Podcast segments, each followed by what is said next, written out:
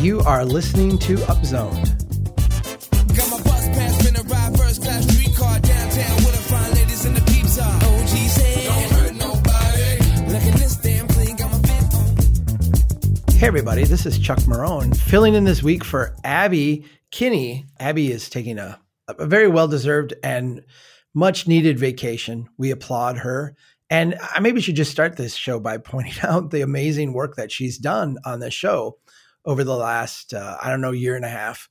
I've actually come to kind of take for granted a little bit how much prep work she does and, and just how fantastic she is at getting the show up and running every week and hosting it. She does just a fantastic job. So she is out. And I have invited my friend, John Reuter, board member of Strong Towns, uh, to come on and, and chat with us. John, welcome to Upzone. Thank you. It's great to be back. It's a long time though uh, since you and I've been on a podcast together. yeah, I think we try to avoid, we try to avoid doing that too much, don't we? I, you, have been a, a, very nice guest on Upzone a few times. I've listened to you actually, and then thought, yeah, that, that was that was that was pretty smart. So, well, we'll we'll see how today goes, um, and whether it's uh, you know which side it falls on. So this week we're going to chat about an article from NBC News uh, it was written by Phil McCausland. The title of the article is Cut in Infrastructure Money for Communities Hurt by Highways Disappoints Advocates. As we are sitting here recording this, the US Senate is, I think, in the final hours or at least the final days of debating a 2,700 plus page infrastructure bill. That bill is part of a compromise between Senate Democrats and Senate Republicans. Uh, it has a bipartisan kind of flavor to it one of the things that was in the original American Jobs Plan put forth by the administration, and then I think in House versions, but I'm not positive about this, but in, in original negotiations, was this uh, idea of a reconnecting communities initiative, $20 billion that was designed to kind of undo some of the damage, at least start the process of undoing some of the damage that had been done to urban neighborhoods, particularly minority neighborhoods during the uh, early highway building days. In the negotiations, that amount was reduced from 20 billion down to 1 billion. So in a $1 trillion bill, now we have uh, basically a, a token amount of money for this Reconnecting Communities Initiative. There's, there's been some blowback on this, and I've seen our friends at the Congress for the New Urbanism uh, raising some stink about this, as well as some other groups. Uh, this article gets into some of the disappointment, and I, I just want to read this one quote uh, right up at the top that I thought was was very telling. Uh, this is from a, a, group in Rochester, New York, that was looking at using some of this money to fix and, and, and repair some damage that had been done in the inner loop neighborhood as part of the Interstate 490. And the people that were interviewed as part of this, they said it, it felt like they were listening to us, and by they meaning their Senate delegation. It felt like they were listening to us, to the communities, banging on the table and saying these changes were going to happen. But now it's like, is there any hope or gain in government? And I, I think there's a little bit of disillusion here over what was promised and what is now being delivered, particularly at this, uh, you know, in this aspect of transportation funding. John, I, I want to ask you just to kind of kick things off to maybe talk about, you know, what what should the expectations have been going in on this reconnecting communities initiative, and should people be disappointed or or not? Is this a Lucy and Charlie Brown moment, or is this something else?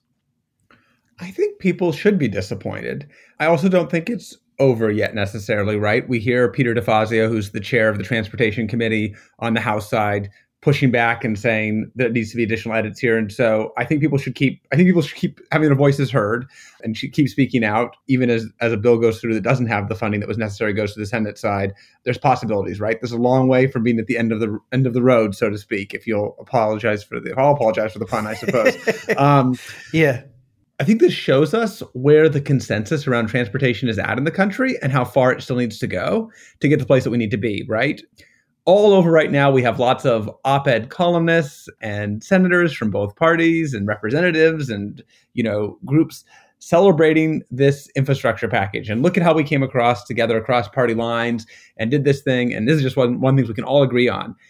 And I think what's disappointing is when you look at how that was shaped, when you look at the transit funding that got cut out, when you look at this funding in terms of actually restoring communities that got cut out, the center point on transportation um, and infrastructure and how we talk about it is still really disconnected from the actual needs that people have in their communities, right? And so I think there's a it shows the continued need for our work.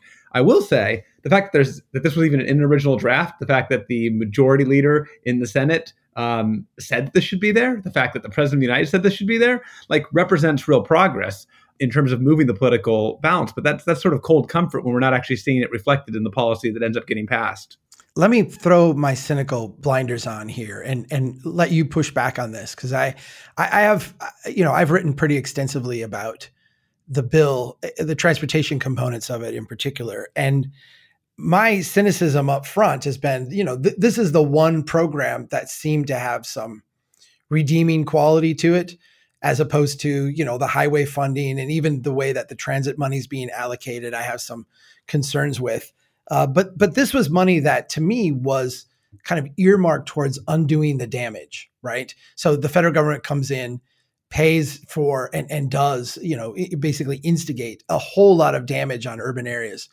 And one of the more redeeming things that we could do would be to restore those places, go, go in and fix those stroads, fix those highways, reconnect those neighborhoods. We, we did some work on the Austin I 35 project and the idea of instead of adding 12 more lanes, you know, lowering that road, capping it, and reconnecting those neighborhoods. This would be a multi billion dollar project.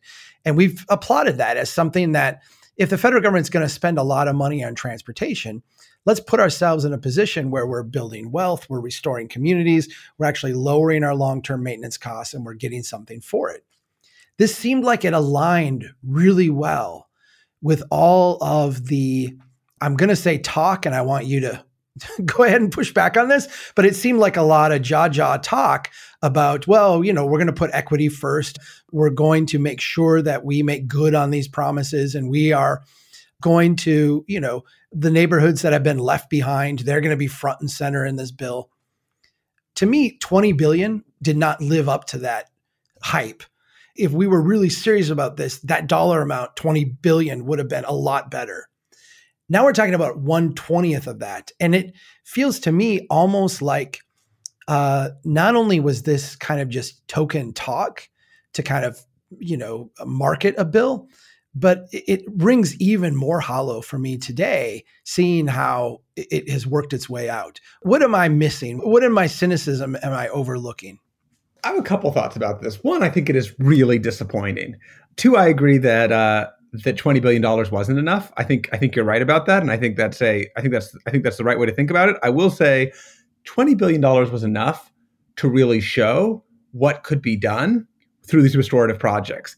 That we would actually see, I believe, and I think you believe, and I, you've written about this, right, Chuck? Like if we'd actually seen that $20 billion deployed and actually done some of these like processes that reconnect neighborhoods, the economic growth that came from those projects would be so much higher than the projects that were about adding more road miles that it would start to really help give a model of how we can think about transportation expenditures and what we're doing in this country. With a billion dollars, hopefully we'll still get an example or two of that, but it's not not at the scale that I think is really necessary or the or the, that you'd want to see um, to really be able to do it. The other thing I'd say about this is, look, advocates in the House did pass a bill um, that included this money inside of it, right? You actually did see uh, transportation advocates starting to do that, and that's uh, th- that is the sign of people changing. That is the sign of people saying, "Wow, we need to really relook and reform transportation in a serious way." I think just frustratingly, you know, despite well-intentioned folks in the Senate side, they weren't able to get the votes when they using the method they decided to do it, which which I think. Um, was true, and it's not just the number, right? It's also, my understanding of this article is, and I've not dived deeply into this, but they're not just upset about the number having been reduced, but also some of the policies that were inside of it being reduced too, which under the current rules in the Senate, right, it requires like a 60% vote. You have to have 60% of the Senate agree to actually make those policy changes that would actually give communities more voice and actually have them have a role as these restoration projects took place. So I think both, it's not just the number that went down, but also some of those strong policies, is my understanding, um, that have come down here from reading this article. And so that's, um, I think both those things are disappointing. So but but I don't know that's the same thing as like I think so often in politics we blame the people who tried to do something instead of the people who tried to block it when the people who blocked it were successful. I don't think that leads us to better solutions, right? Like you, you, can't like like I don't think that means that people who were trying to make it happen didn't really want to make it happen or didn't really believe that it should happen. Um, it meant that they could not get that deal done. They could not get the votes where they needed to. So I think that's part of it, right? I don't think that's all of it. I also think there's a need for us to elevate the issue and make it more important and, and change that consensus. But yeah. I was going to ask about that. I realized that, you know, I live in a little bit of a transportation policy bubble. I mean, I, I converse a lot with people who care deeply about these issues. And in in the groups that we have a lot of discussions with, the idea of restoring neighborhoods is fairly self-evident. Should the takeaway from this then be that this is not self-evident for most of the country. That that you know the we we couldn't get sixty percent of the senators to actually agree that this, but we could get sixty percent of them to agree that expanding highways and uh, putting more money into these legacy automobile programs is self-evident. Is is that the takeaway here? I think that is the takeaway, and I think what's weird about it is, I think it's really disconnected from what people know in their communities are true, right? And part of it is that we just go into such autopilot on highway spending, right? So there isn't even the moment to like reflect of like what's actually happening here, what's actually important here. Um, because what I've seen over the years, right, is strong towns will come to a community and we'll start a dialogue somewhere. And as we start to ask, people to think about transportation in their community, start thinking about planning decisions in their community, um, like there's that great chart, Chuck, that you'll bring up in your talks of like how do transportation engineers think about things versus how do we want people to think about things, right? And what are the priorities? And you look at the priorities and they're almost inversed of what traffic engineers are prioritizing versus what people in communities are prioritizing, right? It's like, you know, like it's like speed versus safety. And it's like people actually care more about safety. They care more about like what it's like to live on the street rather than how quickly can you travel through the street, right? That's very much that experience there. And for whatever reason, those community consensuses that exist don't seem to have fully gotten where we need them to be in terms of where government decisions are made. And that's true, definitely true in the federal government. But unfortunately, it's also true at city halls around the country, where when you look at what projects local officials are often arguing for, they're also telling their members, hey, we need more highway spending. Hey, we need to widen the street. Hey, we need, you know, hey, we need uh, a parking garage rather than how do we make it so the community is more walkable? How do we find ways to actually restore this community and actually, you know, create platforms where people can create wealth. It's much more the idea of how can we people travel more quickly through this. So our advocates and our local our local leaders to our federal leaders often look a lot more like Robert Moses and Jane Jacobs still to this day. Right. Right. The thing that makes that list of values the most compelling is how we ask the audience to to to list theirs in real time. And I always note that like I can't change the slide presentation. So what it is is I, you know, I say when engineers design a design a road, they start with the design speed and then the volume, and then they look up what a safe route would be, and then they say how much is this going to cost. And when you ask people, uh, people will say you start with safety and basically be willing to compromise on speed and volume in order to achieve safety and cost. And it's the exact opposite of the engineer's values. It happens every single time, right? Yeah. Yeah. And yet, and yet, on a regular basis, how much are their cries out about transportation? Like, if people take a moment to think about it, they go, this doesn't make any sense. But one of the problems is, is how deep our consensus as a country is about this, how much we've all fallen into this infrastructure cult, right, that you've written about. And so that we as communities just aren't consciously asking these questions. And I think one of our jobs is to start making those questions get asked. And I think one of the so so I guess what I would say is like what's exciting about this moment is that the question is starting to get called of hey, should we start thinking about this differently? And what's disappointing about this is that the answer was eh, maybe a little bit, but not too much. Right. right and that's that's right. a very disappointing answer. Um, but the fact that the question is being asked at all is th- these advocates in the story deserve credit for it, right? They helped actually make it to this question's actually getting to that stage. It's actually happening at that level. And I don't want us to, uh, you know, making a billion dollars show up in a federal bill isn't having done nothing. It also isn't nearly enough for what we need to address this problem, and it's woefully insufficient. so there's a, there's a complication that we have to recognize both those things in that paradox at the same time, of, right? Of making progress and also recognizing that is that is too little and it's not you know and, and it's not fast enough so so let me ask you let me ask you this because th- this is another thing that i don't grasp and understand about maybe maybe the the the way politics the way bills proceed in this kind of system when i hear you know for example the president say we have 40,000 bridges that are deficient or or in need of repair. And that comes from the American Society of Civil Engineers. And, and I believe that number. I think that number is accurate. And if anything, it maybe underestimates the problem to a degree, particularly because this problem is an accelerating problem, not just a static problem. Like next year, we will have more than 40,000. You know, it will continue to grow. But then the funding is for 10,000. And, and this is, you know, in a monumental size bill. The funding is to fix 10,000 and and there's this sense that you know this is what we're going to fund transportation as a massive investment and we're not going to come back next year and do this again. I mean this is a big long-term program. You see the same thing on highways where it's i don't know the exact number but i know that the proposed funding was around 20% of what it would take to fix the backlog of highway maintenance and then this actually funds something around 12% of that.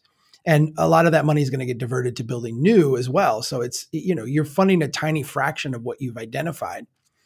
How does the conversation become the problem is is huge. We're only going to fund a tiny portion of that. And the thing that would actually transition us to like a, a different system or a different way of doing things we're going to completely gut that money. Like I, I find this entire approach to be incoherent from a transportation standpoint. And I, I, really don't know how to process that because I don't think these people are dumb and I don't think that they don't care. Why does this seem so out of touch with what the actual need is? I think some of this stuff comes out to the reality of what people can get, and then they try to make themselves right or try to argue the case as best that they can of what they can get other people to agree to who may not share that priority to the same degree. I, I don't know. Um, the one that's most disappointing to me, I think, you know the bridges are what they are and certainly that certainly there's a problem there. Um, and certainly we could reduce the costs of repairing those bridges if we weren't also trying to expand them at the same time right? If we just try it, to fix it would the be easier add, to do right, right, if we were if we weren't trying to also add lane miles to them simultaneously yeah. so it's like we have we have some inflated costs there for each of these bridges of what we're, we could we could repair more bridges if we just repaired the bridges instead of making them wider on a belief of ever expanding never ending traffic increases. The other one though is um is lead and water right? Which is which is like something that everyone agrees that we should have it so people don't have lead pipes. Like we know this is a public health crisis. We know we should fix this. And it would cost somewhere between there's some debate about this between the industry and, and numbers that came out earlier, right? But somewhere between 45 and 60 billion dollars to fix all the lead pipes in the country. And the bill, the bill that came through, the bipartisan bill, includes 15 billion and yet still includes the claim that it's going to fix all the lead pipes in the country. And that's just not true. There's right. not enough money there to do it. You can't solve the problem. And so it feels like, in many ways, our willingness to do what's necessary to have even the method of even this traditional development pattern that we're, that we're not, you know, before we get to that question, of are you going to keep a suburban, suburban pattern? Are you going to go to a traditional development pattern? Even without that, there's still this um, fundamental disconnect there in terms of the commitments that we need to make. Because the idea that people in, in the United States are going to be drinking dirty water uh, because we aren't going to replace their pipes feels, frankly, anywhere in the world. But we ought to be able to figure that out in this country. This is something we ought to be able to come together on and be able to figure out. And, and we're not, right? Um, and so if we can't figure that out, it's not that surprising that we can't figure out how to make sure we replace all our bridges or how, you know what I mean? Like, like in the scale of things. Right. In, in a $1 trillion bill, we can't, you know, take care of the drinking water thing. And that I will agree with you. It is an odd one because it's not like it's a, you know, th- there's some technological revolution. You listen to the automated vehicle people and you listen to, you know, some of the high speed rail advocates and th- th- some of the stuff they're talking about is actually like a, a different version of transportation. We were drinking water out of pipes 2000 years ago and we will be drinking water out of pipes likely uh, you know 2000 years from now the idea of fixing this is not like you know this is something that absolutely has to be done at some point. And there's a huge um, particularly in the older neighborhoods where these things are there's not only a huge need but there's a huge opportunity presented by it and a, a, a rather large return on investment in a lot of cases for it. I've struggled with that one. Like i don't get why i don't get why you would give uh, you know extra money to in a sense the the growth you know the, the frontage roads and interchange kind of system and you wouldn't fix drinking water uh, yeah i don't i struggle with that one john but this shows you how deep this, um, you know, as, as, you've named it, and I, I love the, this term because I think it's so true. The infrastructure cult is gone, and how cultish it is, yeah, right? Cultish because yeah. it, it really isn't based on some like critical examination of what's necessary in this moment. It's based on a consensus, and then it's even more based on a consensus. I think this is an important thing to note, right? Which you've heard, like um, Representative DeFazio has talked about this too. How the people in the Senate who wrote this bill aren't actually the people from those germane committees who actually work on transportation issues all the time. And so what that means is the version of the bills that we've got in here, for better or worse, and I think there actually are some areas where it's for better, but often for worse, as we're talking about today, um, just reflect the consensus of the country. They don't reflect some like deep examination about infrastructure. They just reflect a political reality of like, where is the political consensus right now of how we should do transportation spending? What's the what's the middle of that conversation? And the bill that we see is here's what the centrist view of policy looks like.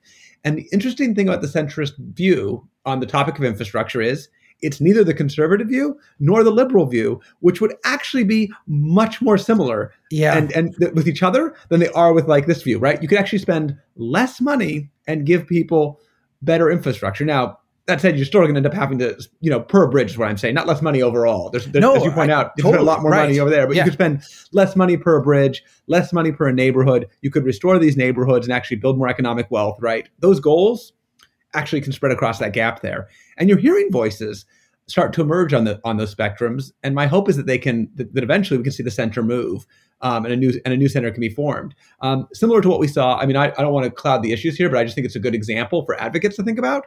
Um, similar to what happened on criminal justice reform, where we actually saw the right and the left come together when they said, "Oh wait, we can save money and we can increase justice." Maybe we should do that. The same dynamic is in play when we talk about infrastructure. Right. That's very true. Yeah, that's a good point. I want to ask a, a practical question about how sausage is made here because it seems to me like if i if you and i sat down we would start with a list of the needs and then we would say okay you know here's here's how much money those needs are going to require and we would come to this recognition that in order to keep doing what we're doing we're only able to fund like 20% of what we need so we we basically like would need a different system like we would need a different approach it feels to me like what has happened here is they've started with a number. And I don't know where that number is arrived at. I don't know if it's a politically palatable number or if it's an economic number or what it is. And then they've said, how do we divvy up this number, in a sense, inadequately across all these different needs? Is, is it really the latter? And am I like misstating what's actually gone on? Because that, that seems like a really junky way to make policy. I think that that's true. I think that a lot of the debate is around how do we get to a number um, that people can be comfortable with, right? And a lot of debating of the number, and and we lose track of like what it, you know, and then, and then we argue what, what, what where does it go? And I, I think you're right. I think that is a mistake. The question is, what do we need? I think what's hard about that is it would almost inevitably require both. It would both lead to a bigger number and have to and a change of business and a change of business, right? It would both right. lead to, it, would, it would require more money and you have to spend it differently.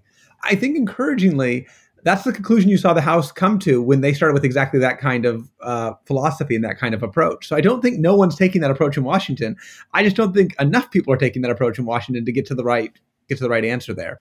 I do think this is where a group a group like Transportation for America, which I have come to really deeply admire, but I, I think if we went back, you know, six seven years ago, I kind of felt a little bit at odds with because I we weren't finding like common ground uh, in our in our way of analyzing these things. It was like we just want more money for stuff, and my argument was, yeah, we we need a lot more money but we can't do it this way. Like we have to change. And I kind of feel like maybe I have, uh, and, and, to an extent, Strong Towns has kind of softened on the rhetoric about wasteful spending.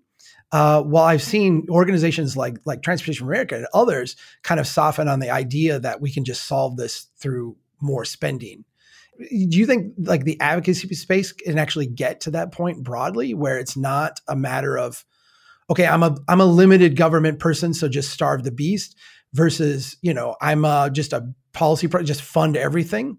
To me, those those both seem like intellectually bankrupt kind of approaches. I well, one, I think that Transportation for America's advocacy around transportation um, over the last year has been really impressive. I think we've talked about them previously, actually, on way old pods. If people go back far enough, where, we, where we had difference of opinions there, and I, I, I genuinely like what they're doing is uh, is important, is valuable, and it's very different. So every, every, once in a while, people tell us like, "Hey, Strong Towns, why don't you go become like a lobbying organization?" And we're like, eh, "That's not really our strength, or like what we're best at." And um, it's really exciting to see a group doing such great work that really aligns with I think the approach that we want to take. So I find that really encur- I find that really exciting. Agreed. Um, yeah, and like encouraging and like. In, a huge fan of what they're doing and you know people should support strong towns people should also be supporting groups like t for america and that are really like bringing that fight to DC and helping like get it. And it's part of why a good House bill got through was because of advocate, you know, a, a much better House bill got through was because of uh, the advocacy of groups like T for America. So that's my that's what I'd start with saying. And then is this inevitable that we'll never get there? Um, no, I, I mean, again, uh, that's why I brought up like this idea of like criminal justice reform. If you go back to the, to the 90s or even early 2000s, the idea that either party would agree to being quote unquote like soft on crime and like reforming like drug laws, right, was just kind of laughable. It was an area of like deep agreement. And if you look at where those votes came, it wasn't like it was um, Democrats versus Republicans or even like, um, you know, I think sometimes want to simplify these things down. Um, this was an agreement of, of Black Democrats, of white folks in rural communities, uh, broad agreement of like, of like we need to you know how to approach these issues of criminal justice and now we actually see again really broad cross agreement, but in the exact opposite direction. And so I have to believe that's possible in something like infrastructure spending too, where I see how people's various ideological like approaches could come together to make it work. One of the things that's most powerful around all these info, like politically in all these infrastructure conversations is people wanting things to work, right? and, and, that's similar to like the criminal justice conversation too i'll say where people just want to be safe right? Everyone agreed i just want to be safe. How can i be safer? And this conversation is i just want things to work. I just want to be able to get around my community. I just want to create wealth right? And in that conversation we figured out that actually what we were doing wasn't making us safer and it was actually like it, it was destabilizing us and actually making our communities less strong in, in a totally different way around those issues and i'm hopeful that we can have that same kind of consensus breakthrough around our issue. And I think there's really a roadmap there of how to get there. So I don't think it was easy. I think it's hard. I think it's going to take groups like T for America doing things in DC. I think it's going to take groups like us going out and talking widely and building that consensus out in communities across the country. Um, and I'll say this. Um, I think we should turn to this for just a minute here at the end here that I think is worth talking about too is how local government and how states choose to spend this money that's inevitably going to end in front of them with a lot of room for them to make decisions is really going to matter, right? States can still choose just because all the money's not in the dedicated pot for for for tying communities back together. My understanding, the states actually still have a lot of flexibility that they could put more money into that pot, right?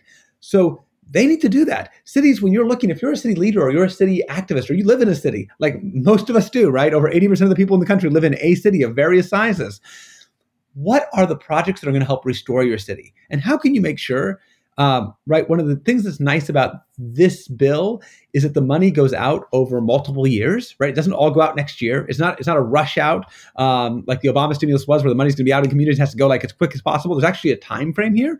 So there's so you don't have to like rush for the immediate shovel ready projects. There's a chance for communities to put together the right projects and to make sure they're actually projects going to restore your community and bring things together.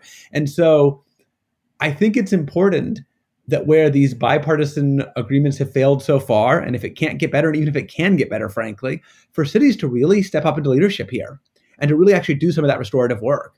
And for all of us where we live to demand that of our of, of our cities, but also of each other and ourselves, to actually be really looking critical at this and say, like, okay, what are we going to do with that slice that comes to our city?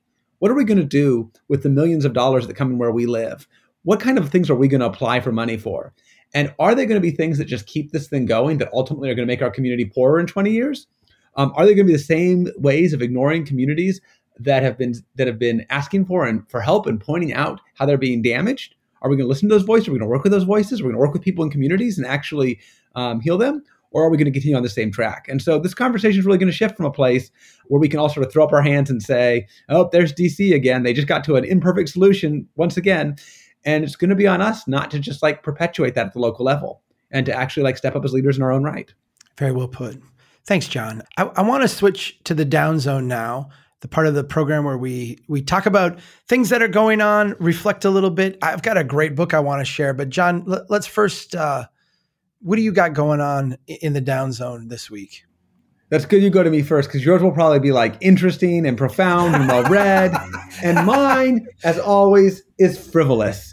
Um, and what is my frivolous thing that I'm obsessed with right now is is the uh, Apple TV Plus show Schmigadoon.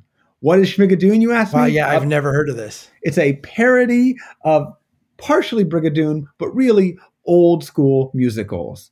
The plot is basically that these two New Yorkers find themselves trapped inside of a musical and can't leave until they find true love. And that's as much as I'll say to not do any spoilers there. But if you love sort of those old musicals, the Singing in the Rain, the Music Man, the uh, you know Brigadoon, of course. I'm trying to think of more of them here, but there are so many of these, right? These old sort of classic musicals. If you love those sort of things, then you're going to love this show. And if you love making fun of those things, you're also going to love this show. And if you love neither of these things, then fine, this isn't the show for you. But you know who it is the show for? It's the show for me, and I'm loving it. That's awesome. Well, I'm glad you I'm glad you found something that makes you happy like that. I was given for my birthday a book by uh, let me let me make sure I get the guy's name right. I, I know it. I just so you're already it. trumping me by going to a book instead of just watching uh, streaming television here. No, it's fine. It's fine. I knew this would happen. Andy Weir wrote the book The Martian, and I don't know if you read the book The Martian. See the movie The Martian, John? I've seen the movie. Why would I need to read the book now? See, are you not telling this from me telling you that I literally uh, want to watch a TV show about musicals, a parody of musicals? Like, you know. Okay. The book of Martian is really smart. And the, the cool thing about it is that the guy writes sciency stuff, but he writes it in a way that is really accessible and really kind of fun. And I don't know if this is like his second book or if he's had other books in here, but this is the second one of his I've read. It's called Project Hail Mary. And oh my gosh, is it good? I started reading this uh, earlier this week, and it's been really hard to break away for anything. It's it is a great page turner about basically this uh, microbe that has invaded the sun and is dimming slowly dimming the sun and the, this guy gets sent across the galaxy, literally to another sun, to figure out what's going on and try to solve this in a hail mary attempt to save mankind. And it is riveting. It is well written. I can't wait till it becomes a movie because it is so good. If you like The Martian, you would love this book. And I know with him, right, he is known. to now, now I'm going to reveal that I actually do follow it, follow a little bit more. But he's known for just like really researching the heck out of things, right? Yeah. Like part of like The Martian and like his work that he did on that, which is like as a blog and like a diary at the time, then became a book afterwards, is just known for like really like interviewing scientists, doing the research, trying to actually understand the things. And so it's this very like science fiction that actually is also helping. Uh, is built on an understanding and it's speculative in some ways, but also very like firmly rooted. There's no like huge uh, physics leaps. And where there is a, a physics leap like in this one there there's a little bit but he explains like you know things that we maybe got wrong. He speculates a little bit and it's it's fun. I mean that that is i think that's the fun part about it is that you know when you read the martian he grows food on mars and like how does he do it? Well he has to take you know basically the manure the the human waste from the waste compactor and put it in the soil and go through all these and so it's it's uh you know, could we do this? I don't know, but he walks through like a scenario where we could.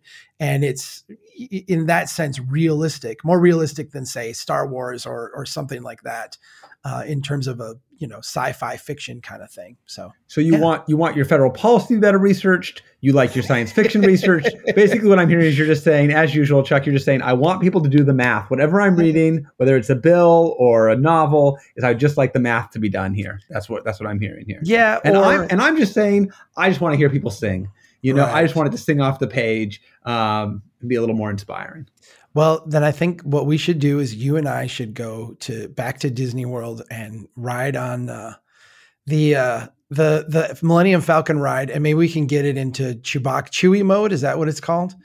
what was that called? Was it Chewy mode? I think where the I'm people. I'm trying to remember. What, yes, this is what. So this is what Chuck and I do. If you're wondering, what does it mean to be a Strong Towns board member and work closely with Chuck? Um, sometimes we talk about policy, but mostly we talk about Disneyland rides and uh, the ah. secret ways that you can unlock new modes on them, yeah. um, which is probably a whole down zone topic all on its own. We'll have to um, do that next yeah, time.